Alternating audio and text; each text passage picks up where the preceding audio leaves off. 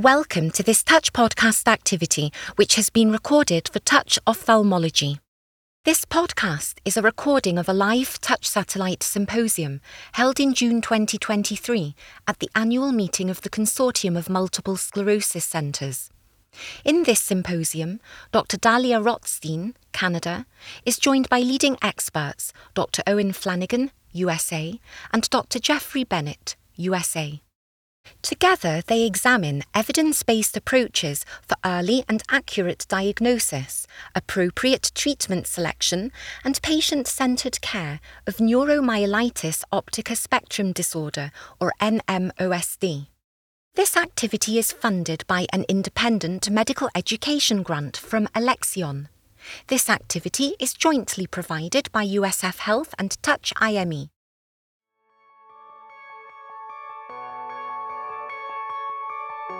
Patients with NMOSD experience an erratic and deteriorating course of disease, resulting in cumulative disability and negative impacts on emotional well-being. Prompt and accurate diagnosis is critical for early treatment initiation and improved patient outcomes. MRI and testing for aquaporin 4 IgG are essential for early diagnosis and to differentiate NMOSD from multiple sclerosis and myelin oligodendrocyte glycoprotein antibody associated disease, ensuring appropriate treatment selection. Traditional treatment practices for patients with NMOSD are focused on relapse prevention with immunosuppressive therapy. However, 25 to 60% of patients continue to have recurrent attacks and require escalation to biologic therapy. Recent advances have led to the development of new evidence based biologic treatment options, which have been shown to reduce the risk of relapse and disability progression in NMOSD. The differences in disease course and presentation of NMOSD require treatment to be tailored to each patient. A multidisciplinary approach to managing patients with NMOSD and wider clinical presentations is essential to ensure improved outcomes and quality of life.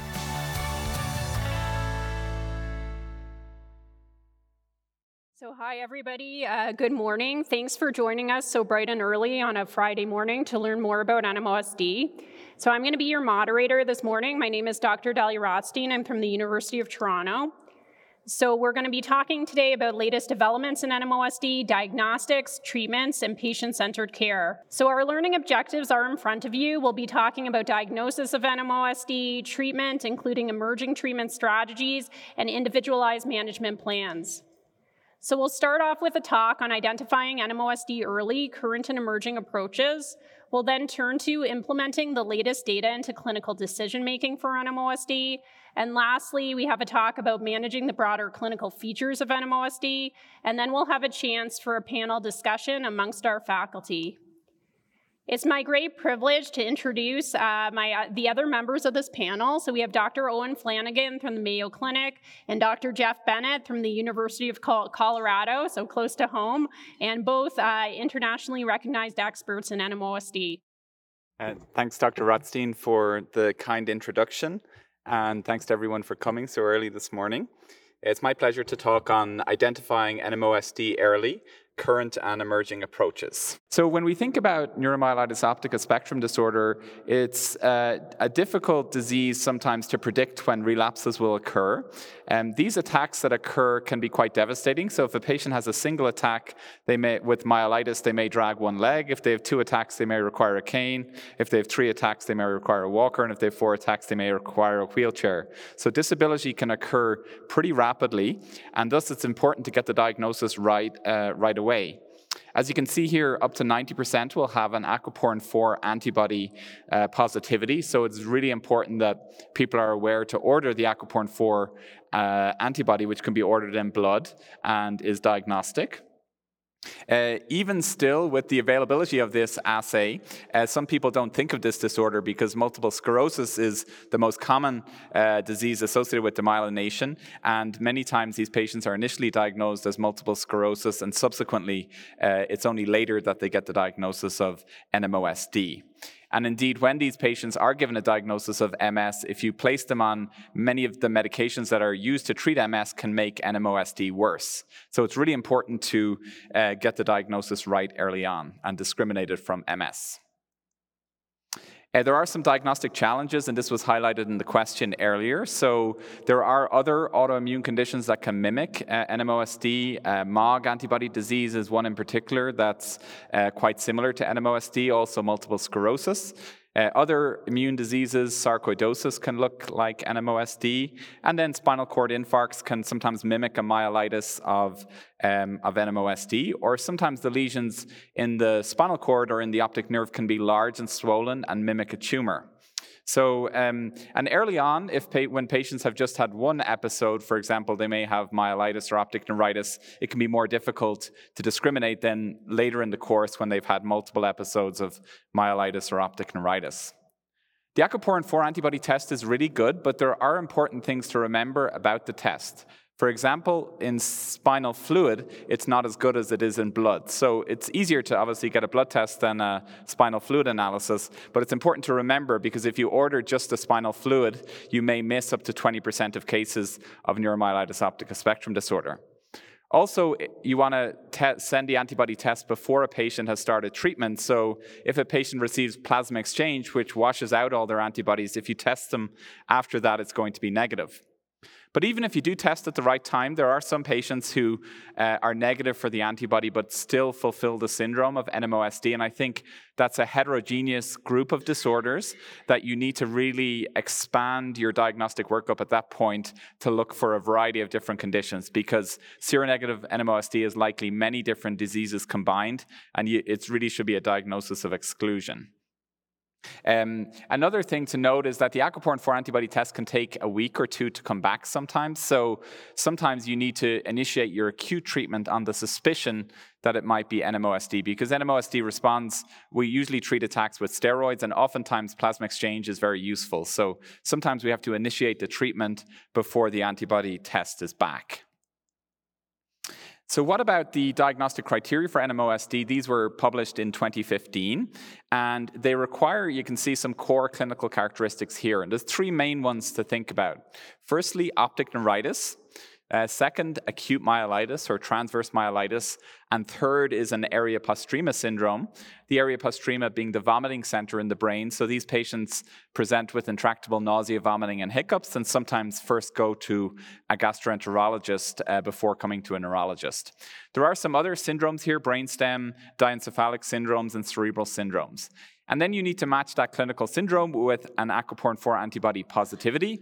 And then always you want to make sure there's no alternative diagnoses. But with our latest assays, the, the diagnostic test is very good. So if you have a cell based assay positive, it's extremely likely you are dealing with NMOSD. The same is not true of MOG. The MOG antibody is a little bit more problematic. If, you, if your antibody is negative or you don't have the ability to test for the antibody, then there are some additional features that you need. In addition to this optic neuritis, myelitis, and area postrema syndrome, you need some MRI supporting features uh, to go with those. Uh, and there are some supporting features also for some of the other syndromes here. So again, for seronegative NMOSD, one of the main messages is that should be an extensive workup looking for all kinds of different disorders. Is it an atypical MS? Is it sarcoidosis? Could it be a different antibody, CRMP5 antibodies? So there are many different things that can fall into that category, including MOG antibody disease, which is probably the most common mimic and an important one to test. Uh, this just goes over a little bit of the cell-based assays uh, here, and I can uh, I'll use my mouse here just to show you that we started off. Uh, this was discovered actually at the Mayo Clinic by Dr. Vanda Lennon on tissue-based uh, immunofluorescence. We uh, look uh, down the brain on mouse tissue and we, we run blood and, and spinal fluid on mouse tissue. And we saw a certain pattern of staining in these patients, but it only picked up about uh, 70% uh, or so of patients, or just over 70% of patients.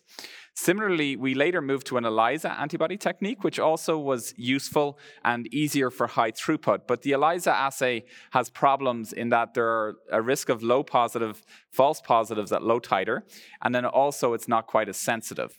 But what you'll see over here is that the cell-based assays are really where uh, what is recommended. And indeed, in the diagnostic criteria, they recommend cell based assays. And that might be a fixed or a live cell based assay. The live may have slight advantages, but really, any cell based assay is a really good test for NMOSD. So you want to be really looking for a cell based assay when you're trying to make this diagnosis. Uh, in terms of the differential diagnosis, um, if we think about NMOSD in the first uh, row here, uh, what we'll note is that the lesion length of the lesions within the spinal cord are often three or more vertebral segments, what we call longitudinally extensive transverse myelitis. And these are often central on the axial images, and sometimes they have bright spotty lesions that look almost like a syrinx within them. And then later on, these lesions kind of tend to uh, reduce in size over time, and there may be associated spinal cord atrophy because the NMOSD is a pretty destructive process, and that's why we, we need to get in with treatments early. With multiple sclerosis, the lesions are usually shorter and more peripheral in the cord, and they tend to persist over time. The lesions will persist, but they don't tend to get as much spinal cord atrophy as the NMOSD. With MOG antibodies, eh, about 70% will be longitudinally extensive and 30% will be short lesions, and it may involve the conus, and usually it involves the central region, sometimes just in the gray matter, forming a H sign. And the lesions over time, it's interesting, it's different to MS, multiple sclerosis, meaning multiple scars. The lesions with MOG antibody disease often resolve completely and don't leave a scar. Uh, there have been studies, uh, more sophisticated studies, using functional MRI and resting state MRI that have shown alterations um, within the brain, particularly within the visual pathways. We're starting to learn that when patients do get optic neuritis, that there can be some downstream effects within the uh, occipital lobes and visual cortices. So there are some effects that we may not be able to see with conventional MRI. Um, another tool that is available to us now is called optical coherence tomography, or OCT. This is quite useful um, in the setting of optic neuritis. It can help us detect retinal nerve fiber uh, uh, thinning and ganglion cell layer thinning. And this is something that sometimes will follow over time, where we can see uh, one, if the patients had prior optic nerve involvement at a first onset, and then we can see if there's thinning over time. And this is used quite a lot in research studies now and in clinical trials, and can sometimes give give us some indications of what sort of pathogenesis is going on within the optic nerve. We have a few interesting questions to start us off. So, Dr. Flanagan, if suspicion is high, so I guess you're in terms of your clinical picture, and yeah. you get an initial negative antibody test, when would you consider retesting, especially if the patient needs, you know, more intervention like plasma exchange as soon as possible and starting biologics? Would you suspect that the antibodies would be negative with those subsequent therapies? Yeah. Yeah, so it's an excellent question. You know, we have looked over time to see patients who are initially negative, and it's quite rare that they transition to positive. It's probably 1% or less less. So, um, but I do think it's worthwhile retesting. You may need to wait three to six months after plasma exchange for the antibody to come back. Um, but it's important to, I suppose, make sure that there wasn't something interfering with it, like that you did get the test before the plasma exchange and that, that it was not a, a false negative in that way. And otherwise, it's difficult because the treatments are only approved for aquaporin 4 positive NMOSD. So it might be important in that situation also to test for MOG antibodies, or you might consider if it was highly suspicious that you would test CSF also. But the, the the serum is, better, and it's very rare that we would see a CSF positive and not positive in the serum. So, what's your approach with testing for MOG antibodies? Do you usually send it at the same time as aquaporin 4, or do you wait to see the aquaporin 4 result? Uh, yeah, I usually send both at the same time. I think they're quite difficult we, we talk a lot, and we have a cases uh, program later today at 3 p.m., and we, we talk a lot about some of the different clinical manifestations, but in reality, there's a lot of overlap. And you know, the optic nerve is only so long, and sometimes we say, well, if it's in the posterior or the anterior aspect, anterior may favor MOG, posterior may favor NMO, but I think in reality, it's quite difficult to distinguish. So I usually send both. The other thing to mention is that with MOG antibodies, uh, there is some data suggesting that the CSF may be a bit more useful than it is with 4. So if your suspicious suspicion is high and you're suspicious of either aquaporin 4 or MOG antibodies, it mightn't be reasonable to look at those in the spinal fluid too. Okay, so I think we have time for one more question. So I think you highlighted really nicely in your talk some of the important points in terms of differential diagnosis of NMOSD. What would you consider to be the main red flags when considering a diagnosis of NMOSD? Yeah, I think uh, some of the red flags, if you look at the diagnostic criteria, many patients are sent to, to our clinic and maybe to many others where they're given a diagnosis of seronegative NMOSD, but oftentimes they only have uh, one area involved. And to be seronegative NMOSD, you have to have dissemination in space. You need to have two different regions. So if you have a progressive myelopathy or a subacute myelopathy only and your aquaporin 4 antibody is negative, a lot of those patients ended up being sarcoidosis, for example. So you want to be careful if you only have one region involved, or if it's a hyperacute myelopathy, it might be a spinal cord infarct. So I think that's one red flag. You can go back to the criteria, really look at it and apply it strictly, and then make sure you do an extensive evaluation. And then, you know, some patients will end up in that category of seronegative NMOSD, but I think it's important to apply the criteria strictly because most patients who refer to me at least won't fulfill those criteria and end up having something else. Okay, thank you. That's very helpful. Pleasure to be here this morning, and I look forward to an interactive uh, session on implementing uh, the latest clinical decision making in NMOSD. I first want to go over the three FDA approved therapies in the United States for relapse prevention treatment in neuromyelitis optica spectrum disorder. First, there is eculizumab, which was studied in the PREVENT trial, which was a one to one prospective randomized treatment trial that evaluated the use of eculizumab, an anti C5 complement monoclonal antibody against placebo for the treatment of relapsing neuromyelitis optica patients. It's important to note as we go through the subsequent trials that each trial had different enrollment criteria, which makes it very difficult to compare the results head to head. But more importantly, some of the trials, such as the PREVENT trial here, allowed enrollment of patients who were on pre existing therapies and to continue on those uh, therapies during the trial. One important note is that anti CD20 B cell therapies were not permitted to uh, be continued in this trial, and they had to be discontinued at least three months uh, prior to onset. And in this trial, as you can see, there was a robust 94% reduction in attack risk hazard ratio 0.06. So, a highly significant benefit in the prevention of relapses with eculizumab.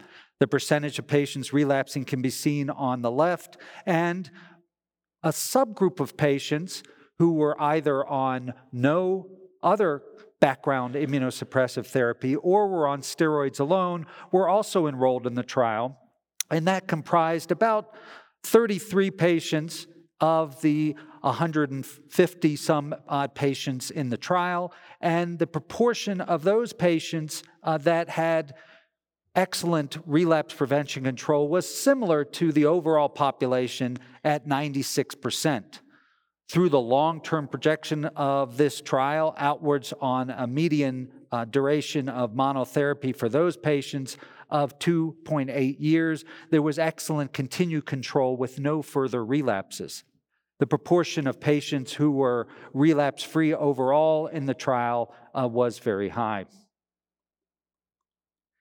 The second treatment uh, that is currently approved is inebilizumab. This is an anti CD19 monoclonal antibody that promotes targeted antibody dependent cell mediated cytotoxicity of B lymphocytes.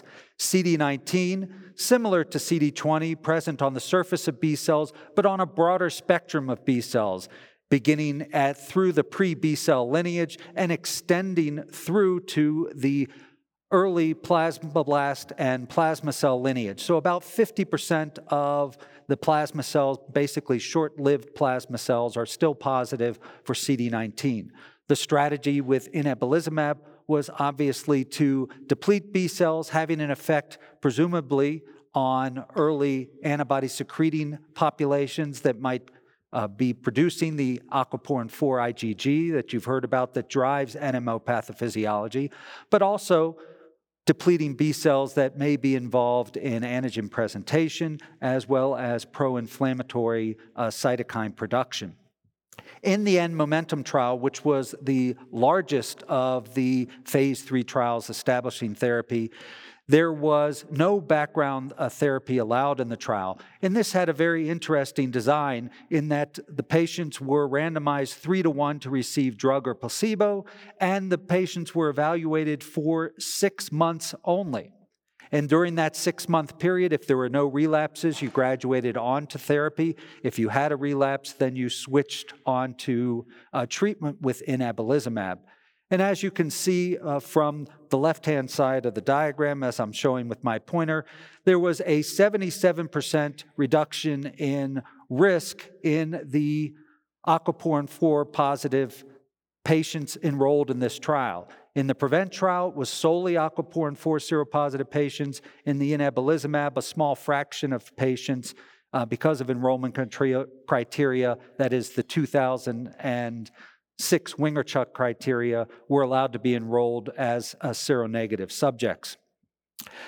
So, in this uh, study, the open label extension over a proportion of roughly about four years showed continued efficacy with those receiving uh, inebilizumab from the start of the trial being uh, roughly almost 90% uh, attack free at four years, and those who originally uh, received placebo modestly less at about 84%. Satralizumab is an interleukin 6 receptor binding monoclonal antibody that interferes with IL 6 signaling, both in uh, trans signaling as well as in direct signaling through the IL 6 receptor. Satralizumab was studied in two analyses for NMOSD. Both involved the enrollment of both aquaporin 4 seropositive and seronegative patients, but one, the SAkuraSky trial, allowed background immunosuppressive therapy, and the other, SAkuraStar trial, shown in the middle, was only limited to those receiving a monotherapy. In these two trials, both the aquaporin 4 seropositive only showed robust depletion, uh, sorry, reduction in attack uh, risk at 79% in the SAkuraSky trial receiving background immunosuppressive therapy and 74% in the SAkuraStar trial.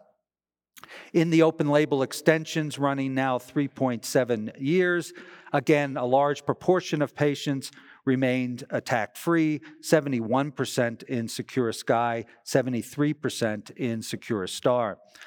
What's important to note is that the reduction in severe attack rates and those attacks, uh, the resulting in significant uh, disability, were also markedly reduced in these trials.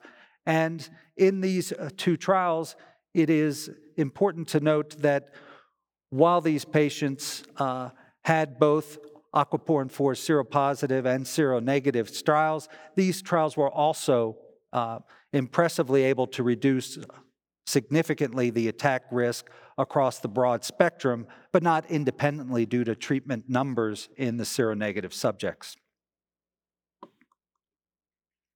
So, what about the adverse event profiles for these immunotherapies?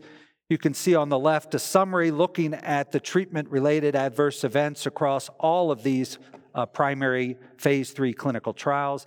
And you can see that broadly there were similar amounts of treatment related adverse events, obviously related quite differently based on the mode of administration for the interleukin 6 receptor therapy, satralizumab, the only therapy that can be self administered, which is a subcutaneous injection. Injection site reactions were uh, the most frequently reported adverse event, and momentum infusion related uh, reactions were very minimal and slightly less than placebo. However, urinary tract infections and arthralgias, which were slightly more than 10% of the treated population, uh, were the most frequently reported adverse event. And for the PREVENT trial, the upper respiratory infections, nasopharyngitis, back pain, and dizziness were a large, larger proportion of the treatment related adverse events that were reported. What is important to note is overall, the rates of adverse events were not significantly higher than placebo. And more importantly, for eculizumab, where there is a black box warning for the risk of meningitis, and all patients had to be previously vaccinated with both tetravalent vaccine as well as uh, serotype B vaccine. There were no reported cases in the uh, PREVENT trial of meningitis reported. There was one case in an earlier phase two trial. Recently, and recently uh, published in the Annals of Neurology, ravulizumab, a modified version of eculizumab, was studied for the treatment of aquaporin 4 seropositive NMOSD. The entry criteria were basically identical to that of the PREVENT trial for eculizumab. And the major considerations here is that ravulizumab was engineered by protein modifications uh, to persist longer in the circulation, resulting in administration loading doses that are only every two weeks for the first two doses and weight based, and followed by subsequent administrations every two months instead of every two weeks uh, for the eculizumab. So, in this clinical trial, of note, the external comparator here was the placebo group from the PREVENT trial. So there was no placebo group run in this trial. That is because of two practical considerations. The first consideration, obviously, at this time that the trial was started, uh, there were no other comparative therapies available. And if such a comparator therapy had been uh, present, it would have taken roughly 1,000 patients to differentiate based on uh, potential efficacies, efficacies of the agents a positive result. But as you can see in this trial, there was a 99% roughly reduction in relapse, and there were zero relapses reported in the ravulizumab uh, treatment group. The 42 relapses, similar obviously from the PREVENT trial that was carried forward for comparison. The treatment related adverse events, very similar between uh, the two trials, that is, PREVENT and um, trial with eculizumab and ravulizumab in the champion trial at roughly 90%, and a similar distribution with most of these adverse events uh, being on the mild range.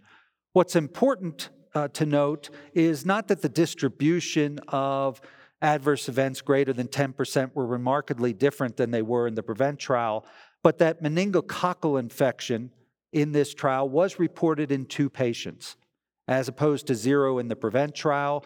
These were both uh, cases outside of the US. The uh, vaccination history, what exact agents uh, they received, when they received those vaccinations is unclear. One of the both patients recovered quite well with treatment, one continued in the trial, and one discontinued. One was a tetravalent uh, meningococcus strain, the other was a meningococcus B strain. So how are we going to use these agents in the treatment of NMOSD? There's many clinical decisions that have to be made in uh, trying to decide about what agent is preferred for any individual. First, are they starting basically from scratch? Is this a newly diagnosed patient? Or has the patient previously been on therapy and had problems either with adverse events on a prior therapy or has been uh, failing that therapy? The administration route and the frequency of administration varies obviously between these agents. The intravenous agents, eculizumab and inebilizumab, have quite different frequencies of administration every two weeks for eculizumab and every six months for inebilizumab. Satralizumab, self administered, allows some variability with uh, home directed therapy, but could be cumbersome for some uh, patients with uh, disabilities, and that's delivered on a monthly basis subcutaneously. What is the status of the patient's disease? Have they had devastating attacks? Is it urgent to quiet down the disease? And the rapidity of action that we see with eculizumab can be quite uh, beneficial. Comorbidities uh, that the patients may have, the ability to uh, self inject, the ability to travel for infusions, the ability to receive home infusions uh, may be problematic for some patients. And of course, aquaporin 4 serostatus, all of these therapies are only approved by the FDA uh, for aquaporin 4 seropositive patients. Cost, especially in the US, can be of primary consideration. And when we think about cost, we have to think about what type of insurance, unfortunately, in the US is covering that agent. Is it medical insurance for an infusion therapy? Is it pharmacy insurance for self injectable therapies? And how is uh, travel able to uh, be necessary for each patient with regard to both administration and monitoring of treatment? And of course, safety is of consideration with regard to uh, potential uh, issues with baseline infections, hepatitis, tuberculosis, and uh, can be primary uh, exclusions for IL 6 receptor inhibition therapy and B cell depleting therapies.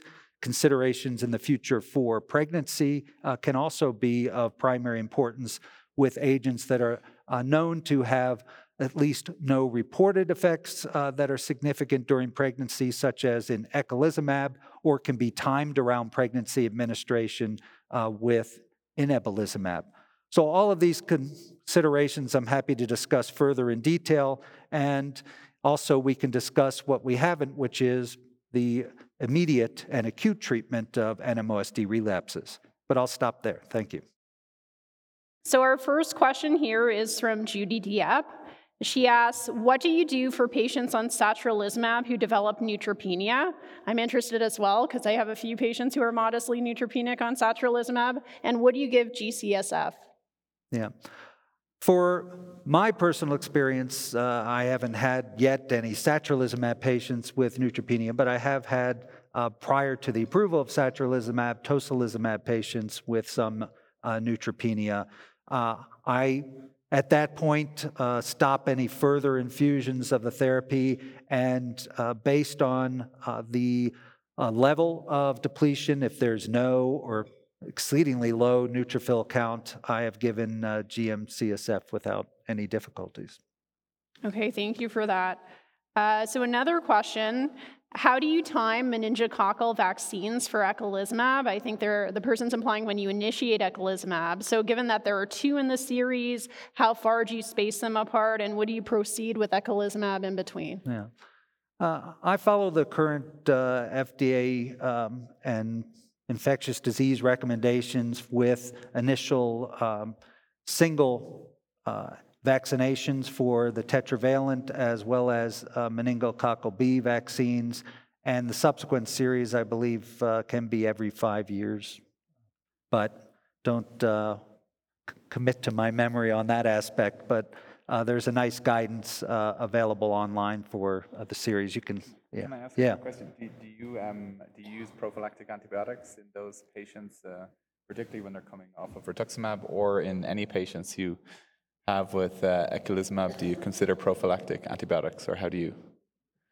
Oh, for if I have the time to uh, vaccinate uh, prior, which is in most situations people coming off of their acute relapses uh, on steroids, um, I will uh, not do prophylactic antibiotics. If uh, we're initiating eculizumab in the acute setting without uh, prior access to vaccination, they'll continue on um, antibiotic prophylaxis until the vaccine uh, protocols are uh, initiated. And one could consider uh, two weeks as the first big, robust B cell response after vaccination, and one could consider discontinuing after that point.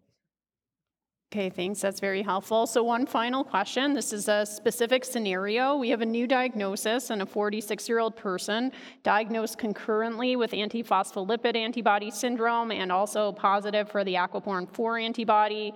Insurance denies inebilizumab and forcing rituximab. What would you do in this scenario?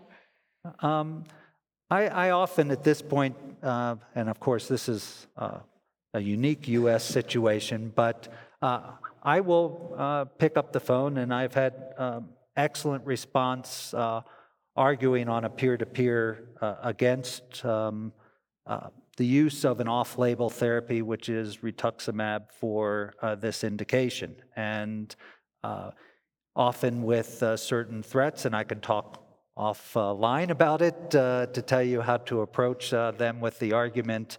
I can get particularly what I want uh, approved, which is uh, an anti CD19 therapy.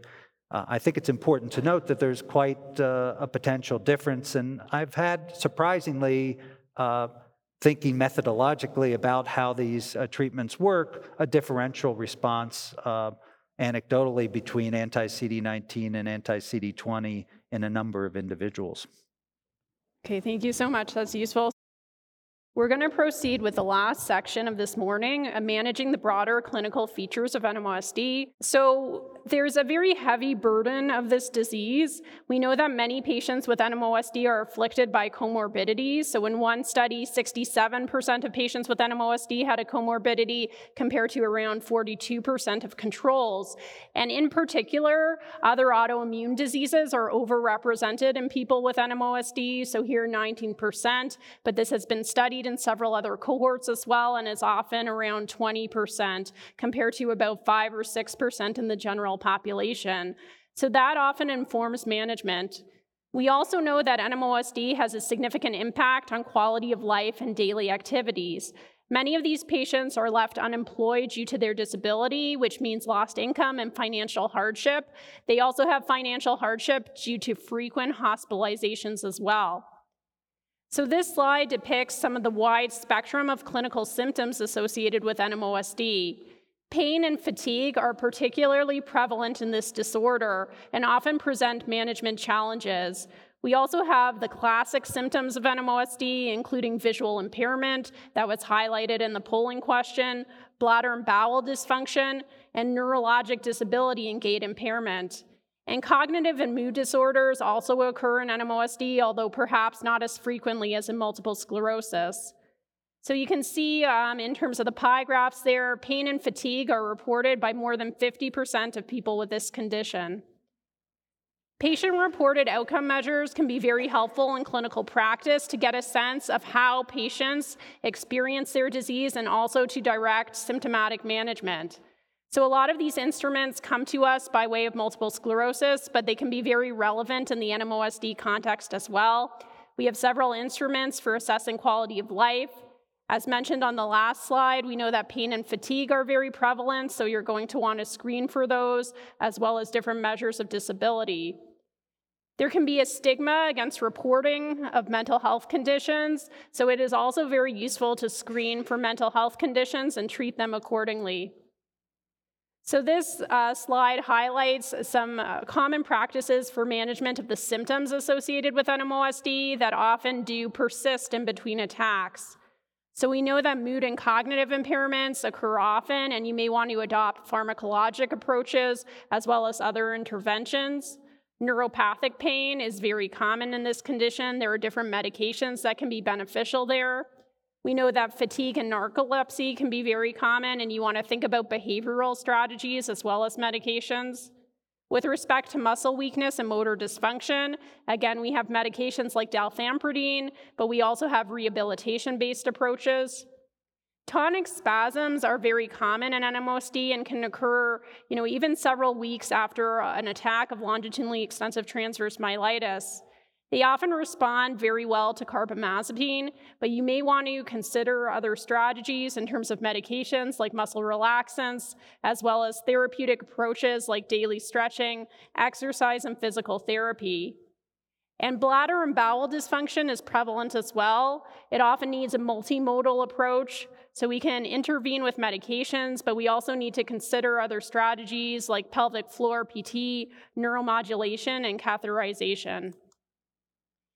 So this slide highlights uh, some effects of pain seen in the recent clinical trials. So there was a lot of curiosity about whether the FDA-approved therapies might be beneficial for pain. And unfortunately, in the satralizumab trial, we didn't see a significant effect. But in N-MOmentum, using inebilizumab, there was a year-on-year improvement in pain scores. So the novel monoclonal antibodies may be an approach for management of pain in this condition as well. And lastly, we want to emphasize the importance of a multidisciplinary care team. So many different physicians are important for management of this condition. Besides neurologists, we often rely on our colleagues in ophthalmology and pain, pain management as well. Uh, but we also know that the allied healthcare team is very important. It's good to involve early on psychologists, physiotherapists, social workers, occupational therapists, nutritionists, and nurse specialists that we're going to launch into now uh, the q&a section of this morning. So i'm going to return and we're going to address some more questions and feel free to continue to submit your questions via the app. So i want to add one thing to your talk and and that's given the pre-question in which everyone pointed out how much visual impairment was a problem Although we're not very good at rescuing injured optic nerves, we, we do have facilities uh, in low vision that can really help patients with bilateral uh, visual impairment as well as severe unilateral visual impairment. So, referring patients uh, that you have for a low vision appointment can be uh, quite helpful. Okay, thank you for adding that. So we have a question here. If a patient is stable on traditional therapy with an immunosuppressant, so an off-label therapy, would you still consider switching them to one of the new approved immunotherapies? All right. So I am uh, certainly of a camp that says if it isn't broke, don't fix it. And uh, that would really uh, depend on the length of uh, good response. And I think the longer uh, that patients are uh, quiet with NMOSD, the etiology of attacks is a different biology than uh, we often see in the acute clinical trials, which enrolled uh, people with recent uh, NMO activity and activity that tends to cluster. So, for that reason, um, I think by the burden of uh, time that's elapsed, I tend to keep them, but less than roughly uh, three years at the time that we switched to approved therapies, I had no hesitation in uh, moving people uh, forward. And I will uh, put it simply this way there was a tremendous regression to the mean that allowed us to think that general immunosuppressive therapies were effective. If you look at the reduction of pre treatment in these retrospective studies, relapse rates uh, moving forward to what relapse rates were on therapy. In general, these trials reported about uh, 1.5 to 1.0 ARRs, reducing down to annualized relapse rates, those ARRs of about uh, 0.5, which was highly uh, remarkable. Unfortunately, if you look at the placebo groups from our clinical trial, they ran about 0.5. So be careful about uh, thinking that you have a robust uh, clinical effect automatically with these. And I tend to uh, switch uh, very quickly unless someone, let's say, had been seven years, uh, eight, ten years of which I had had patients on therapy. Maybe I can make a, just another point. Another thing to consider is some of the older generation oral medications mm-hmm. like um, azathioprine and mycophenolate do have some long-term risk of lymphoproliferative disorder. So that's another reason to potentially switch them off and switch them to the more proven uh, medications. Yeah, just to add to that, I, I mean, I agree. I have a few patients on azathioprine who've required long-term prednisone as well to keep them under mm-hmm. control and develop a lot of secondary side effects like diabetes. So I think when there's a high burden of side effects due to the current medications, it can also be a reason to switch. But uh, yes. as with Dr. Bennett, people who have been stable for many years, I'm, I'm hesitant to, to mess with that. Okay, so we have another question from Andrew Tarr. How do you approach seronegative disease? I'll let you take Is that. um, so I, I, presume that might be a question on how do we approach treatment of seronegative uh, NMOSD. We talked a lot about making sure that you have the right diagnosis. So your first step is going to be ensuring that is this an atypical MS, is this sarcoidosis, and finding out the exact disease it is. If it turns out that it is seronegative NMOSD, Um, you know, the medications that were mentioned today are not approved uh, for that condition, so it's very hard to get those approved. Sometimes we would use B cell depleting medications because, uh, like rituximab, because that tends to work broadly across many different categories. So that would be a potential treatment that covers well MS. It works a little bit in MOG antibody disease. It works um, in aquaporin 4 antibody positive NMOSD. So I think that could be a broad treatment that we would consider as a first line.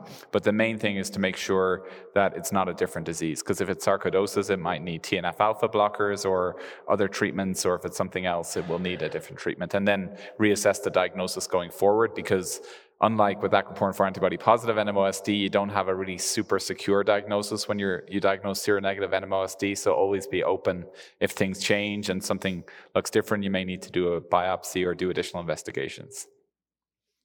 Great. Did you want to weigh in, No, Dr. I, I think he, oh, Eoin covered it quite well. Uh, so we have a question here from Karen Freshwater. So she's asking if you inherit a patient that's on disease-modifying therapy for MS, but you suspect that the real diagnosis is NMOSD or MOG antibody disease, um, would you expect your testing to still be sensitive for these antibodies, and how would you approach that situation?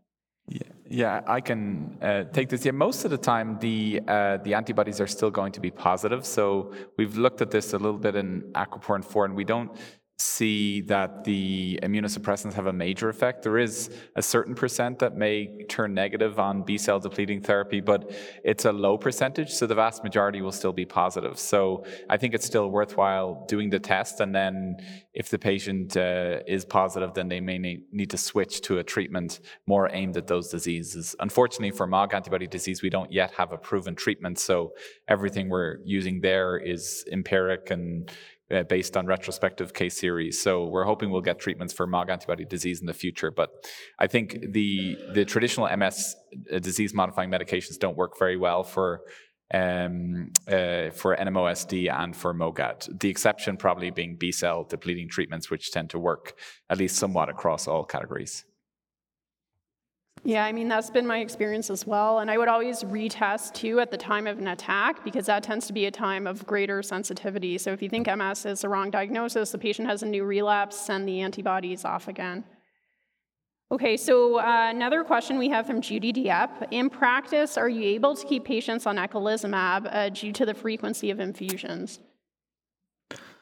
Um, I've had a good adherence amongst patients uh, with eculizumab. Uh, I've had uh, a couple of patients um, that uh, elected to uh, go off due to the uh, frequency. some now, with the early results, having heard about uh, are now interested once again with the longer a treatment interval between infusions at every two months. Uh, but of course, we have to wait for approval uh, for that. I've also had one patient with an interval uh, bacterial infection who, uh, despite having to discontinue briefly while we treated that condition with antibiotics uh, because of some frustrating uh, treatment uh, with the drug still on board. We were able to get that under control, and she still wanted to uh, remain on the drug. So I think uh, it really uh, is going to be obviously dependent on the individual and uh, their lifestyle, but uh, it is such a uh, potent therapy, and there is a significant amount of patient anxiety about attacks that uh, I haven't had a, a, lot of clamor for patients once started to come off. Okay, thanks for sharing that. so, just to close out this session, one final question. As we look towards the future, what would you like to see emphasized in research and also clinical development with respect to care and new therapies for NMOSD or MOGAD? I'll let you go. I, I can first. take the. I, I think with MS, we have many, many different, very effective treatments nowadays, and with aquaporin 4 antibody uh, positive NMOSD, we have very effective treatments. So I would like to see treatments in MOG antibody disease because we don't have any proven treatments. So I'd encourage people to try and enroll patients into clinical trials so that we can figure out uh, a treatment that works in that condition. And then for uh, seronegative NMOSD, I think we need to continue to research, see is there new antibodies that account for some of those patients, and try and uh, uh, focus on that area of research too. Yeah. I think, as you've seen uh, throughout the talk today, we have three highly effective therapies in NMOSD for preventing future relapses, which means that in a disease which doesn't have a progressive phase and disability is linked to severity of attack, we are good at reducing the risk of future attacks, and those attacks that happen are less severe which means a lot of disability is going to be related to that first attack. So, where we need to focus, and I'm looking forward to, is the aggressive treatment with new strategies on the acute attack in NMOSD so that we can limit the disability that happens for each attack and really finish up the circle in what it is in terms of caring for uh, patients with this disorder. Okay, thanks very much. And I think that's an important note to close on. So, thank you all for your attention this morning. I think, as you saw, it's a very exciting time for NMOSD. We've seen tremendous advances in diagnosis and management of this disorder over the last few years, especially with respect to treatment, and with more to come in the future as well. And I want to thank my colleagues as well, Dr. Bennett and Dr. Flanagan, for their excellent talks. Thank you to the experts for their practical insights into the diagnosis and management of NMOSD, and thank you for listening to this Touch podcast. You can access further activities on NMOSD on touchophthalmology.com.